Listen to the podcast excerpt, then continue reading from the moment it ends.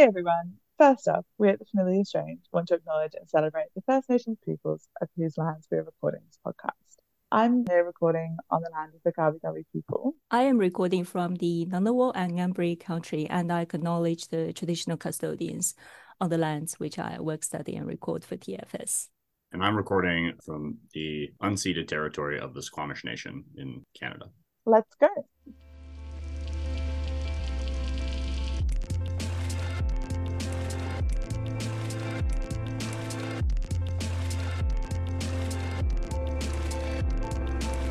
Hello and welcome to The Familiar Strange, brought to you with support from the Australian Anthropological Society, the Australian National Universities College of Asia and the Pacific, and the College of Arts and Social Sciences, produced in collaboration with the American Anthropological Association and coming to you from still our bedrooms.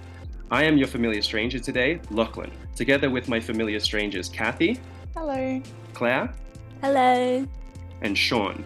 Hi there. Before we dive into today's discussion, did you know that we have a Facebook chats group? Join us on the Familiar Strange chats on Facebook and provide some valuable insight on today's episode. Um, so, what's everyone been thinking about this week? Well, I, I, study at the University of California, Santa Cruz, which is one of the 10 campuses of the University of California. Uh, and on November 14 this year, uh, we graduate student workers, like what we call academic student workers, so people who work as teaching assistants, readers, and tutors, they've all gone on strike graduate student researchers, academic researchers, and postdocs. We've all gone on strike across the 10 campuses. So this is three different union groups, UA, UAW 2865, the United Auto Workers, UAW 2865, UAW 5810, and UAW SRU, which stands for Student Researchers United, which is a, a, a group of graduate student researchers and academic researchers that was founded uh, in November last year. Um, so this is about 48,000 people that went on strike uh, November 14. Uh, it began with a teaching picket or people just stopping their research entirely.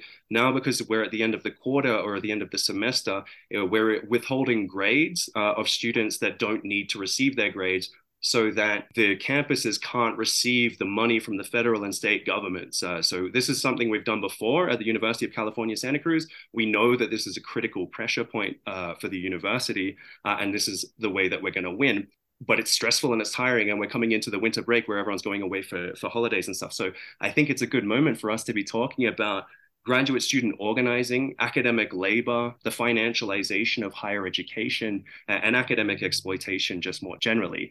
Nice light topic. Sean i think you have some opinions here. Yeah certainly. Um, throughout my phd at the university of brighton uh, we ended up going on strike uh, as a university as well as uh, across um, the UK through the UCU, the Union of College uh, and University, uh, which deals with anybody who uh, teaches. So, teaching assistants, um, lecturers, uh, professors are all involved in the the UCU. Um, and we went on a strike a surprising, I think, three or four different job action times during my four years while I was was there. And recently, they've also just begun a campaign uh, across the UK uh, UCU Rising that looks to target the anti-casualization, that looks to target the increased the increased undercutting of lecturers' salaries, uh, with the obviously the increase in provost, pro vice chancellor, and uh, university president wages. Um, so it's really being undercut with this sort of financialization model, and we've had a huge pushback uh, and a UK wide campaign against these practices. Kathy, Claire, is this something that resonates in the Australian context? Like, this is something casualization has been. It is a problem in the United States, as far as I'm aware, through uh, the increasing adjunctification of teaching. That uh, now, you know, a majority of classes are going to be taught by people that don't have permanent contracts, um, but also a lot of classes are going to be taught by people in PhD programs. And so these are typically the average at my school is 7.8 years to finish a, a PhD. Uh, and so this is a long-term commitment that a university makes to a graduate student. And this is one of the reasons I think that we can kind of engage in different types of labor action. But as I understand it, Australia has a similar problem with casualization as what Sean's describing here. Is that right? Yeah, definitely. Um, I think in the past few decades, both Labor and Liberal governments here in Australia just have made huge strides in cutting university funding and slashing research grants, pretty much in their campaign against public tertiary education. Not to mention how public universities during the pandemic were just explicitly cut off from receiving the JobKeeper subsidy, mm. while private institutions, on the other hand, did receive the, re- the support. So thousands of academics across Australia in public universities just lost their jobs because of this. And what the government essentially was telling the universities was just to make the ends meet, you just have to turn to private source of income, which is mostly heavily reliant on international students. And of course, that plummeted um, during the pandemic, which resulted in really poor financial performance from those universities. And one cost cutting measures from the public universities here in Australia is casualization of their academic staff, which I think is the majority of, I believe I read the number somewhere like 70 to 80% of academic staff members here in Australia in public universities are casual workers and they just face terrible working conditions.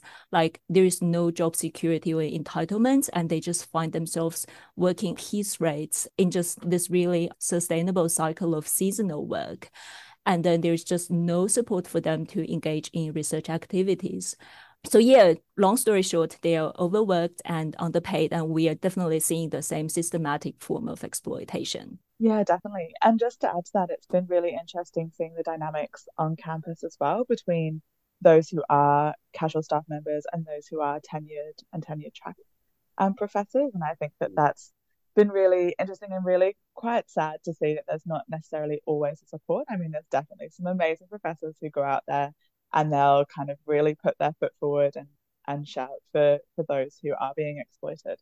But there is this quite, I would say, deafening silence coming from those who are in positions of, of power and privilege. And mm. even when it comes to our whole union movement, it's something that I've been quite sad about, especially coming from the UK, where I was my family of proud unionists, and my grandfather was in the firefighters union and didn't work for months and months and months. And then coming here and seeing maybe six people on picket lines, um, very few people striking. And I mean, at the University of Sydney, most recently, just in November, the union just stopped the strikes. They just decided, okay, well, we're not getting anywhere. We'll cancel the strikes and we'll meet again in March. And it's just these sorts of things. So I look at um, what's happening in California. Oh, that's brilliant. Like to see so many people getting behind it and like the actual power of unions, which I am quite sad. I feel like we've lost because this whole neoliberalization of the workforce in Australia, um, especially at universities, but it's really kind of dug deep into the mindset and culture of the way a lot of people work as well. I've got I've got two responses here, we can put a pin in one and get back to it. Um, like I, I think you raised like two really interesting points to me, which is like tenure track professors and the, their lack of support despite their immense job security. Uh, and then this kind of managerial unionism that is not quite as militant as the rank and file members uh, uh of the unions. Mm-hmm. And so maybe maybe tackling tenure track um, you know uh, professors and their lack of commitment. This is something that really irritates me because i think there's we have well i definitely had an imagination that once you get tenure then you you don't have to worry about anything. It's very very hard for you to get fired uh, including if you do like you know uniquely horrendous things. Like people like professors have done horrible things at university of california santa cruz and they've kept their jobs for for long after even if they're not teaching right and that will stay on the payroll. These are like really secure positions, but they simply do not turn out. Assistant professors will turn out, adjunct lecturers will turn out, people that like really kind of feel this sense of precarity. But once people get the security, they don't seem to to, to kind of turn out to the picket. They they definitely don't withdraw or withhold their labor. And there's something that kind of happens to me it's an imagine it's something that happens to people's imagination as they get tenure after they having spent especially in anthropology and disciplines like this where you work by yourself so much there's a way that you stop thinking of yourself as a worker and you start thinking of yourself as an intellectual. So at UC Santa Cruz, when we did the Wildcat strike in 2019, 2020, most of our support was coming from assistant, uh, assistant professors. So people that were on the tenure track, but they were not quite yet tenured, or people that were lecturers and adjunct faculty members who were part of a, of a different union associate professors and professors, their support was typically writing letters on our behalf, which is a form of support, but it's kind of you know the the intellectual up in the tower comes down and offers their opinion to the masses and then withdraws. Like they were never ending their classes right? They were never like a few of them would hold classes down at the picket and there was super support there were some super supportive uh, tenured people. Like i don't want to like dismiss everybody but there's something that happens to somebody's imagination that they stop imagining themselves as a, as a worker. And, and this helps them to kind of understand or reframe material political problems as intellectual problems. And they start to parallel the university who turn poverty into a technical problem rather than a problem of how they're distributing resources. Claire, this is something you and I have talked about. Uh, what do you think here? Is this similar in Australia? Yeah, I'm actually hearing two sides of the story for those who have job security as in tenure tracks or who have already gained tenureship. Like in my line of work as the advocacy and policy advisor in the postgraduate student union here in Australia, we have seen university management um, who used to be academics, but as soon as they step into their role of, of management, it feels as if they stop caring. Jumping off of that, I'd say some of my experience of being at the University of Brighton is perhaps similar to what you're talking about, Lachlan, with um, the multiple different campuses uh, of University of California. Now, the University of Brighton's is much smaller institution. Um, the amalgamation of several technical colleges uh, into a university.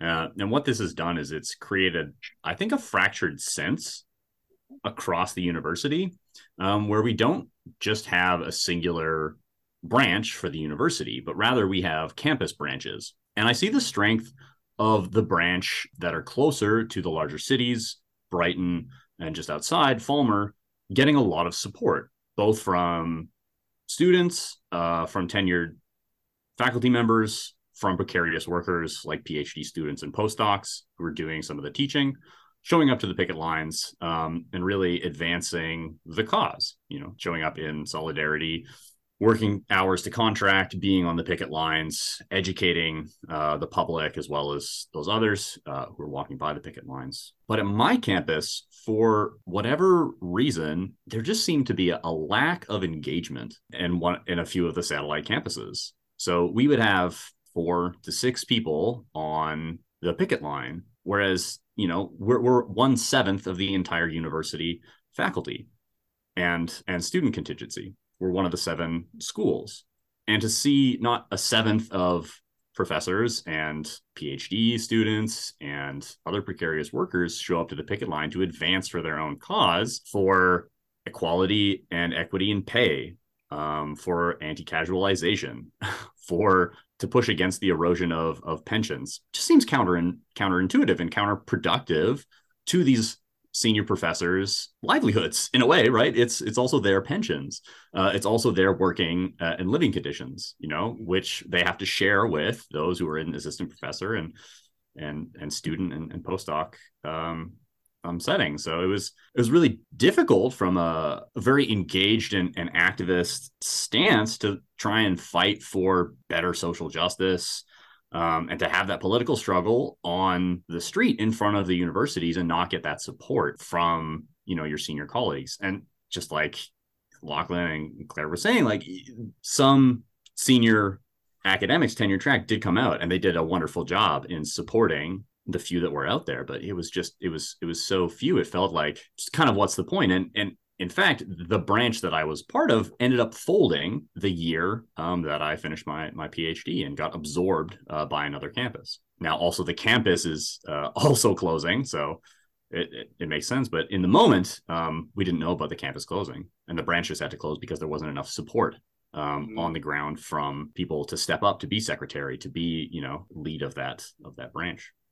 Um, so yeah, it's it's also a, like just an a, erosion of, or a seemingly uh, like a lack of of support. People just don't want to put in the extra time and effort and energy into it, right? Especially if you're considering yourself to become, you know, in that academic and intellectual mindset. Your intellectual labor should be thinking deeply, writing grants, um, doing research, uh, writing articles, not necessarily putting your, you know, hard won hours into standing on a on a picket line which I think is completely wrong. but that's sort of the mindset that seems to be happening.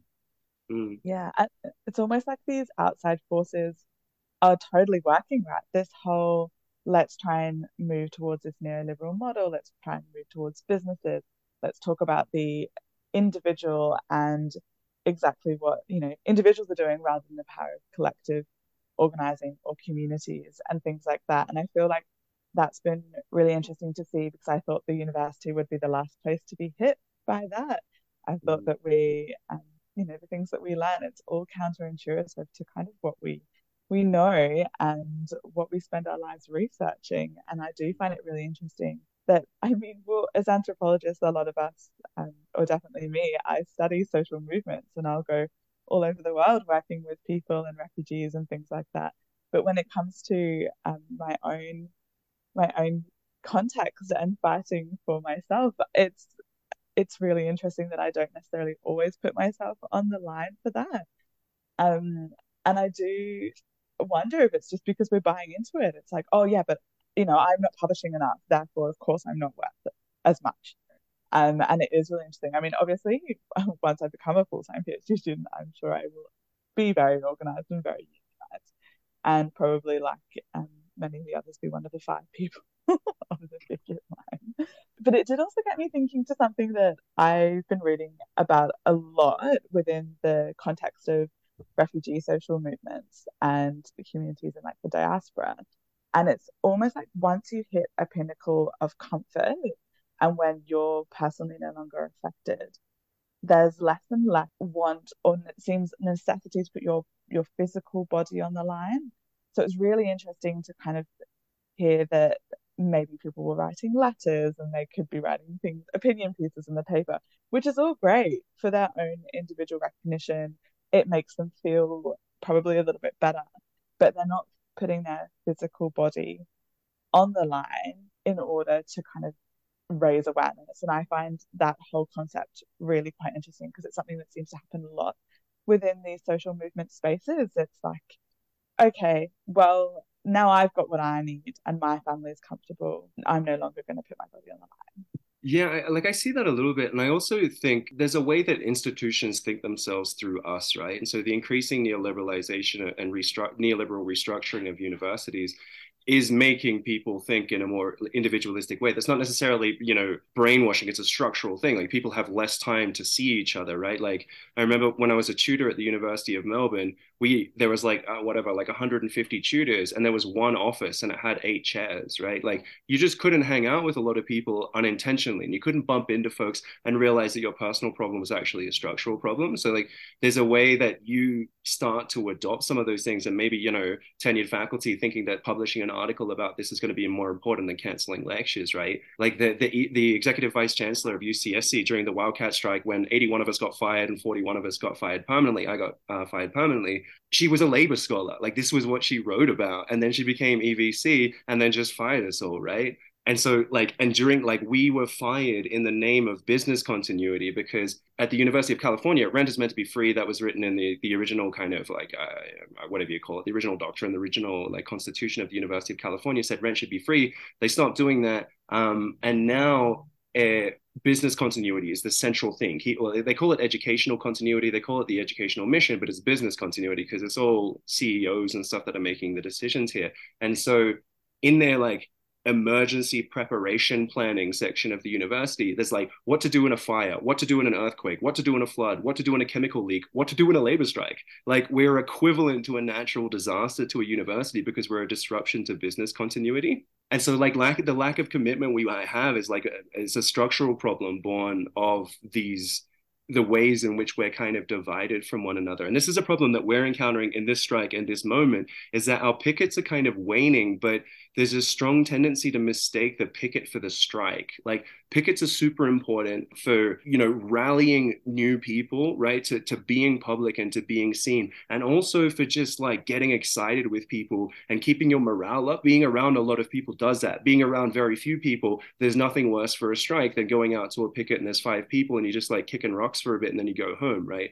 But like a good picket really does help for this. But the strike like is not the picket like us withholding teaching labor or withholding grades or whatever that's the real stuff and i think like sometimes right now, University of California, like the union has been encouraging us to go to Sacramento and go and speak with, you know, elected officials and go, you know, occupy buildings and stuff. And they're framing it as direct action. But it's, to me, it's like extremely indirect action because it mistakes where the locus of power is. It says power is over here in the Capitol building and not with the 48,000 people withholding their labor. And so this is like another manifestation of this individualized understanding and also just like the way that politics has become you know something you do every four years when you vote rather than something you do materially with a group of people when you say this is bad and it should be different you know yeah um that reminds me of a chinese saying a very old one that goes like um so where you are sitting determines where your head is going and that explains this whole structural design of the system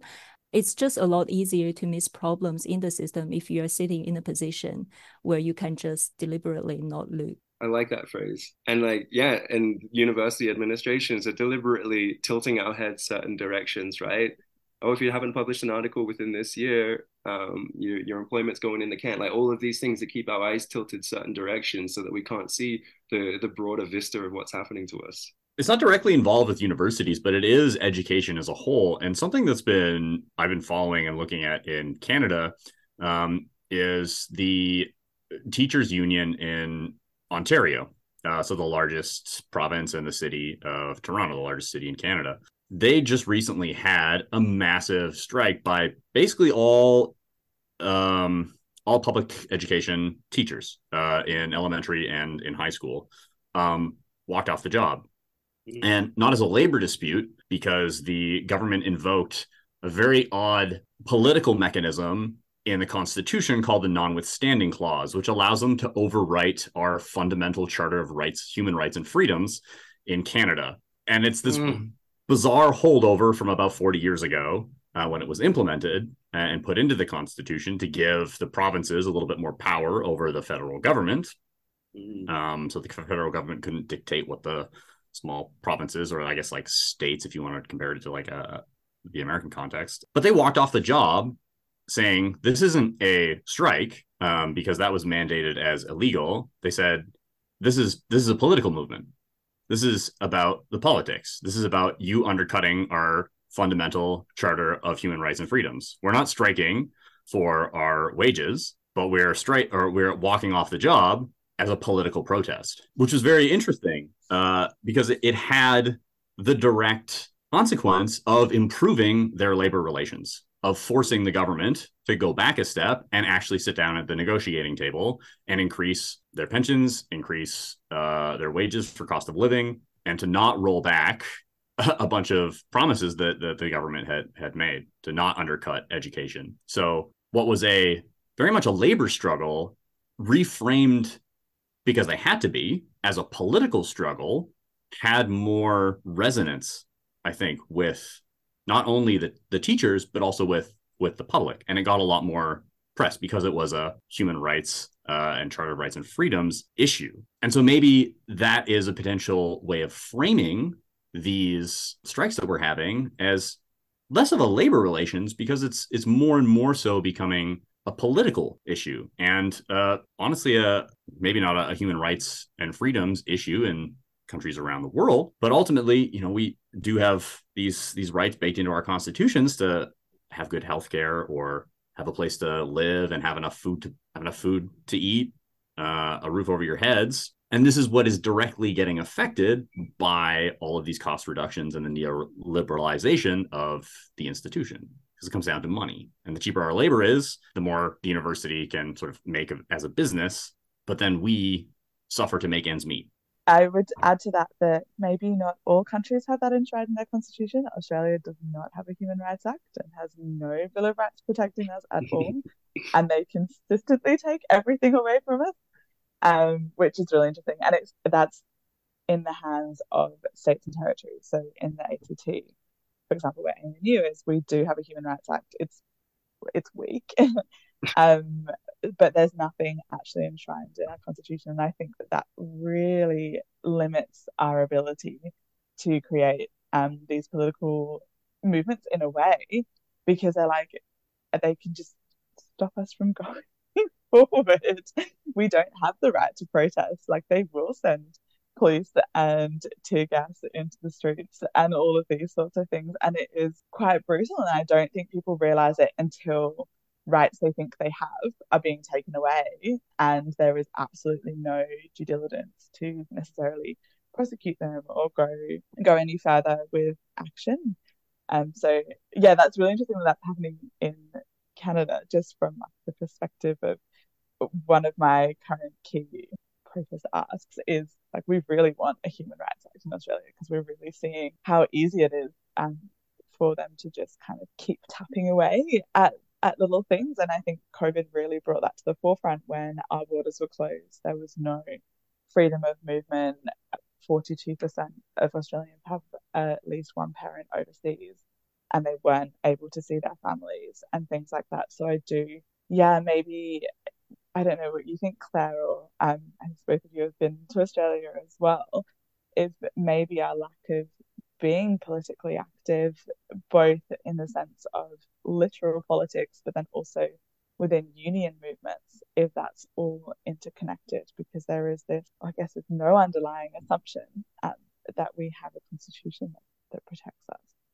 Yeah, definitely. And I'm thinking about international students in this sense um, because for our organization, the majority of the members at the ANU that we represent are international students, and they would face severe consequences and visa implications if they go to protests and demonstrations.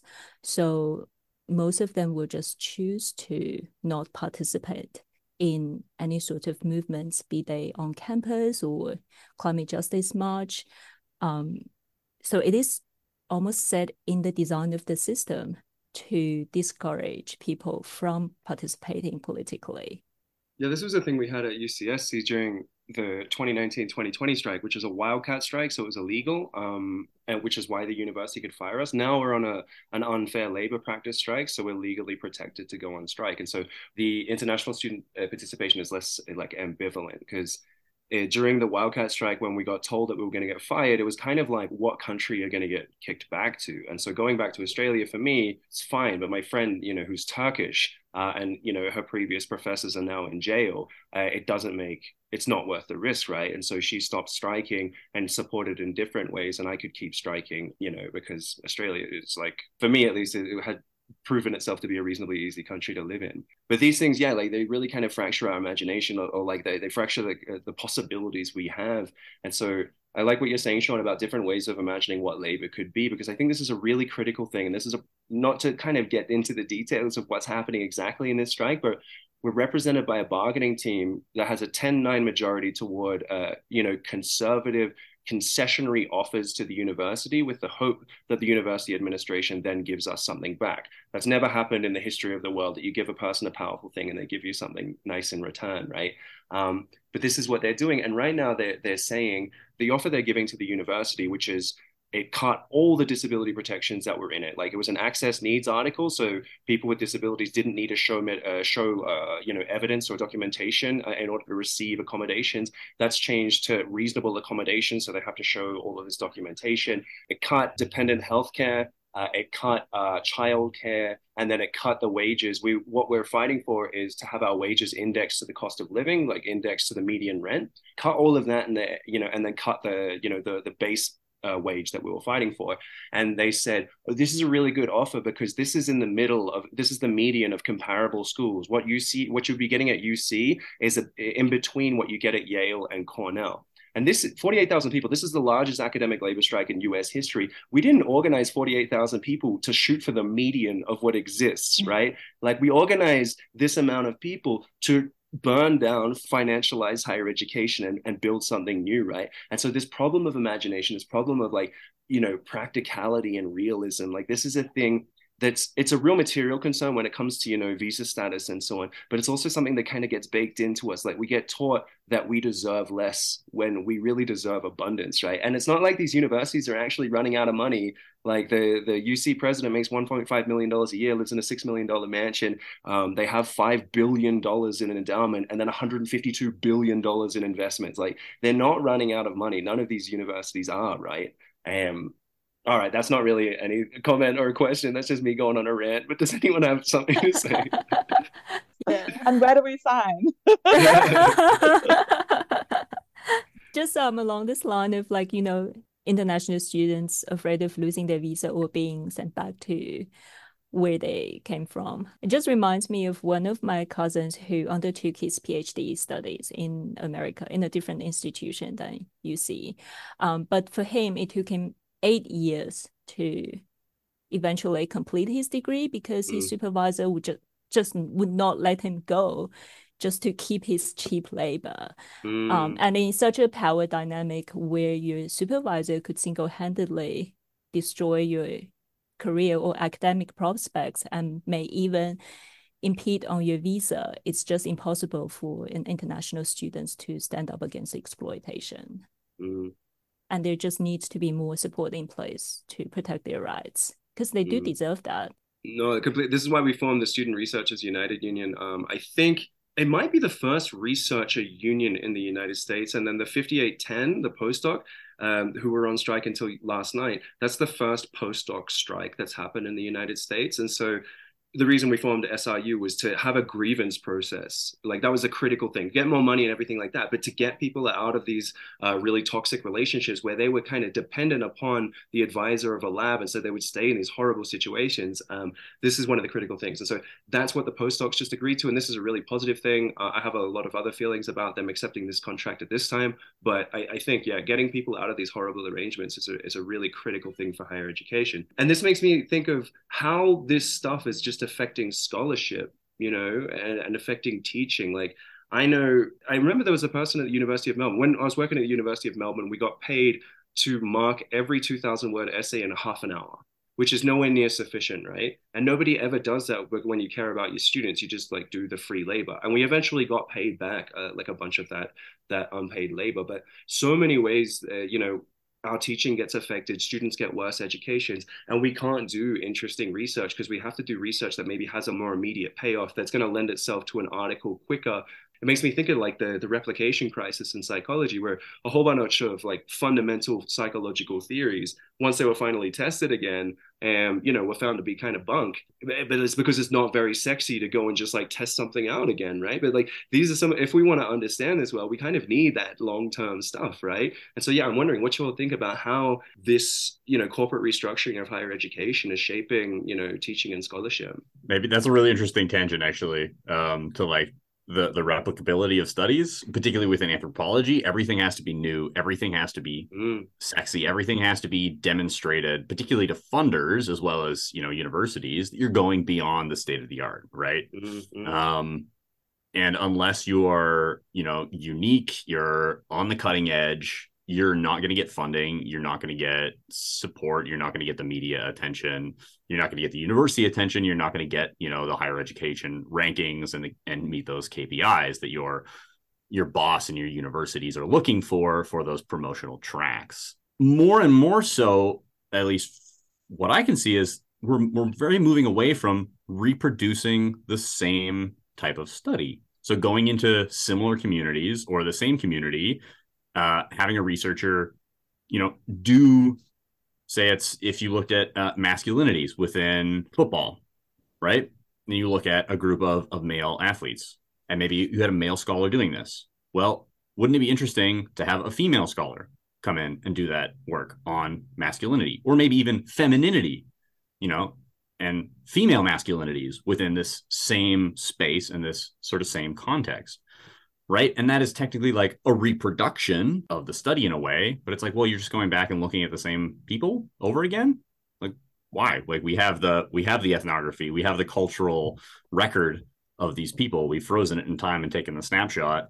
Move on, find something new and interesting. No, no, no. no I think that's real, like such a good point, and it's so interesting, isn't it? And it's kind of who who actually determines what is interesting and what should be studied. And I think that we all need to like definitely in the university system need to really critically think about that and who is the the people who are assigning the grants who are determining what matters to our research.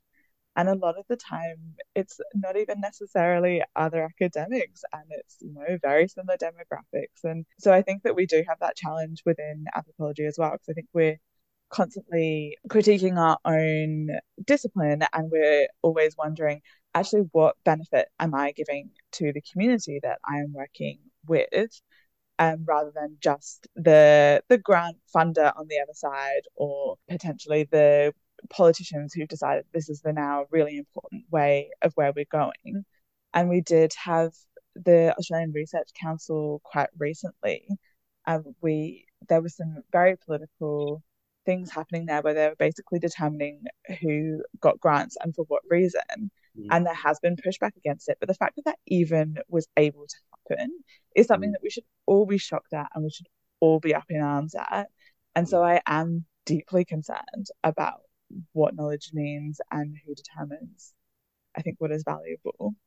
Mm. And I do have an interesting one to add on to your the replicability as well. One of thanks to the pandemic, um, there's been a, a lot more localization, I think, of interviews and researchers um, that's been happening. And there's this great story where one of my friends was interviewing basically people who used to take Australian exchange students at undergraduate level. And they used to live with Indonesian families. And so, as an Australian, she used to ask them how it went. It took a long time to get terribly much truth. Um, it was, oh, it's lovely. It's a great experience. We all enjoyed it. Um, and then the local Indonesian researchers would ask, and they'd be like, oh my goodness, those entitled, annoying white people coming in here and expecting us to do everything for them. And I do feel like there is so much value in having multiple perspectives in our study this is something that anthropology does like I, think i don't i don't know but i feel like there's ways that this discipline is handling restructuring better like i partly because of the proximity of the, that we have with the the people we work uh the people that we work with like they're going to tell you when you're wrong right and you have to be like, oh shit, okay, like I better do, like I better change that. Whereas the person just sending out fifty thousand surveys has been like, oh, you know, I can just, you know, I'll just forty nine thousand nine hundred ninety nine surveys. I don't care, you know, like, like, they just like don't have to worry about it in the same way. Whereas you know, a, a discipline that whose methodology requires this form of relationality, I think we think about this a little bit better. Like, but I am like I still see like uh, when I read some anthropological work, I, like I think about how, but, but perhaps particularly because anthropology is kind of not considered as real real uh, a discipline as you know STEM uh, STEM things. What do you call them? Disciplines. Uh, it's not considered a real discipline like that. We've developed this kind of like fortress style of writing in which it's just like constantly defending itself from attacks. Mm. And, and, I just wish we had just a space to have a more gentle form of writing where we weren't super defensive or like worried about somebody having a hot take, you know, like that it, there wasn't such a risk involved in getting something published that we spend, you know, two thirds of a paper defending ourselves from the worst imagination, you know, the worst critique, the most bad faith critique we can imagine, right? Like I, I, I feel like that's something that's happening because I, I read some stuff, and you know, I've been doing anthropology for I don't know, like ten years, and it's like impenetrable to me. Like I don't know what's happening there, and I think it's a function of this. Like we're seeing like our lack of security manifest itself in like the most secure arguments you can imagine because like this article has to get out because it's like for some people maybe not literally life or death but definitely you know hunger or lack of hunger right?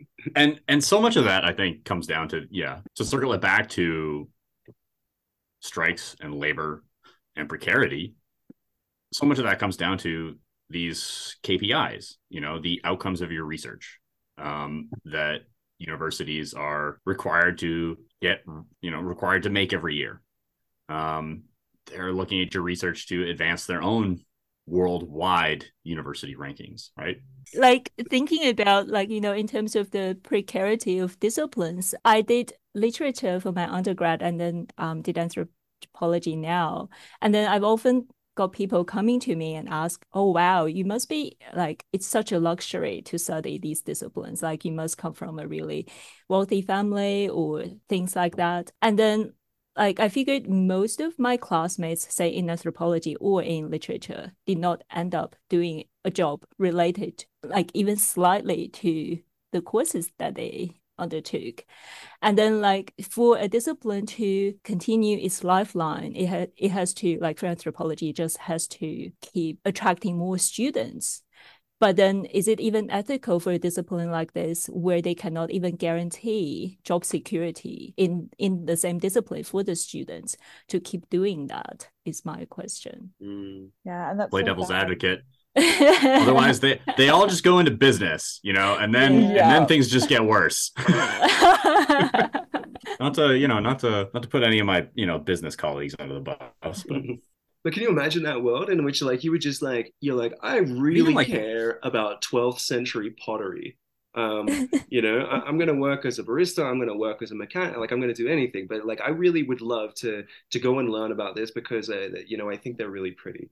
And to have space to ma- have space in somebody's like uh, you know career and life that they could go and do that, and it wouldn't. There's no necessary connection between what you study and what you work um, you know like i would love to have that world in which like you know i like i would like to be an anthropology teacher because I, I like teaching a lot and i like anthropology and like so this is something that works for me but like i don't know i could also imagine myself being a mailman and having a phd and just like wandering around thinking about some of the stuff that i research for the rest of my life. That sounds like a nice life too but like now that i've i have like this sunk cost i feel like oh people are going to think I'm kind of silly if I, I went and did a PhD and then I don't end up doing something fancy with it. You know what I mean? Um, and so I wish we could kind of disarticulate, we could disconnect these things. Yeah, that would be the dream world, wouldn't it? if I had a windfall, I would do 50 PhDs. Mm. So what do you hope for? Like, because this is going to be the last episode of the season, so it seems like a good moment for us to reflect upon the year that was and the year that will be. Like, what do we hope for in our discipline? Uh, you know, in the year of 2023.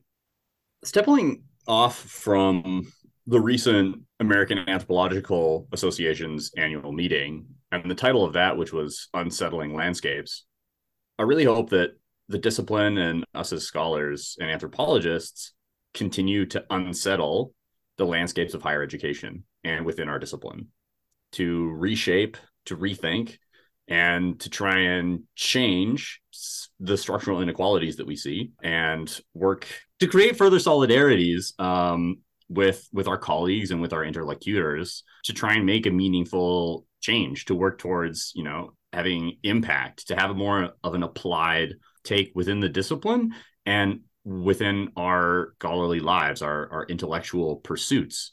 And I think what attracted me to anthropology in the first place, because my undergraduate also wasn't in anthropology, was the fact that there is this constant critique of the world around us. There's this constant breaking down of systems and, and our understandings about the world. And I just hope that we continue to do that. But like what Sean said, I hope that we continue to break the structures, but then act on it so whilst we have this knowledge, I think it would be great to work with the people, yeah, and develop our solidarity, keep decolonizing and doing all of those things, and yeah, just try and actually make the world a better place.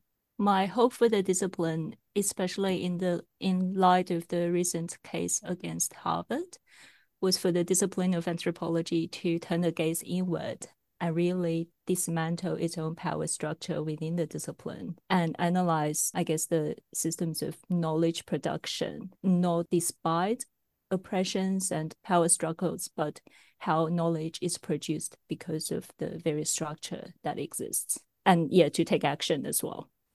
This seems like a nice and hopeful note to end on. I want to thank Claire. Thank you. Kathy. Thank you. And Sean. Thanks very much. Today's episode was produced by all of us at The Familiar Strange. Our executive producer is the wonderful Matthew Fung. Subscribe to the Familiar Strange podcast. You can find us on iTunes and all the other familiar places, including Spotify. And if you'd like to support us, please check out our Patreon page at patreon.com slash the familiar strange. Not the Strange Familiars, which is another fun podcast, just not ours.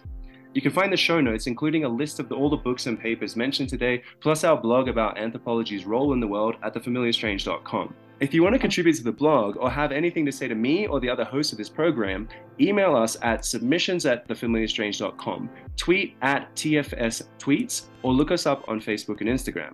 We have some more exciting collaborations coming next season, so keep an ear out for when we return.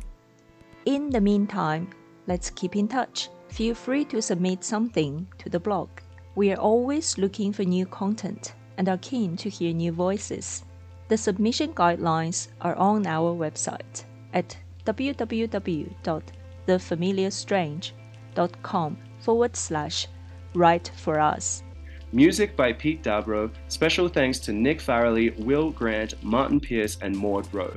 Thanks for listening, and until next time, keep talking strange.